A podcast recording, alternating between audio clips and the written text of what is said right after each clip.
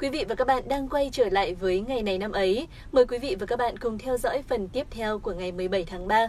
Đó là câu chuyện về người nghệ sĩ tài hoa với nghị lực phi thường.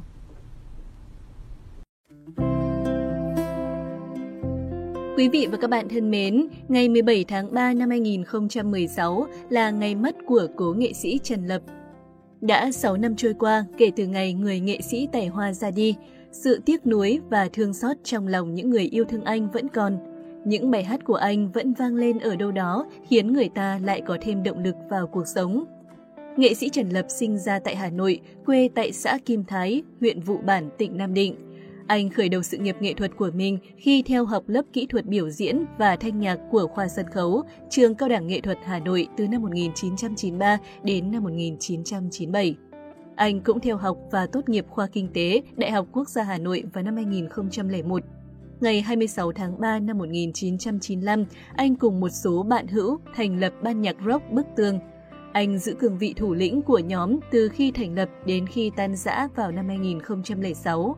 Anh cũng đảm nhận vai trò sáng tác chính với hơn 30 ca khúc, đặc biệt với nhạc phẩm Đường đến đỉnh Vinh Quang cùng các thành viên của mình đã đưa Bức Tường trở thành ban nhạc rock có số lượng người hâm mộ lớn nhất tại Việt Nam. Nhiều ca khúc của nhóm trở nên quen thuộc với giới trẻ như Tâm hồn của đá, Bông hồng thủy tinh, Đường đến đỉnh vinh quang, Cây bàng, Mắt đen. Ngoài ca hát, Trần Lập từng tham gia vài chương trình truyền hình, làm người dẫn chương trình cũng như giám khảo của chương trình Giọng hát Việt mùa thứ nhất. Nghệ sĩ Trần Lập còn được biết đến là người thích rong ruổi. Rất nhiều nơi trên mảnh đất hình chữ S, từ đồng bằng đến núi cao rồi tận biển đảo có dấu chân của Trần Lập đi qua. Chuyến đi cuối cùng của anh là chuyến đi đến Tây Bắc. Ngày 4 tháng 11 năm 2015, Trần Lập bị chẩn đoán ung thư đại trực tràng và di căn. Đối diện với bệnh tật, nghệ sĩ Trần Lập đã phản ứng lại bằng thái độ rất bình tĩnh và cứng rắn. Kể từ ngày phát hiện căn bệnh quái ác, người ta chưa từng thấy anh suy sụp một ngày nào.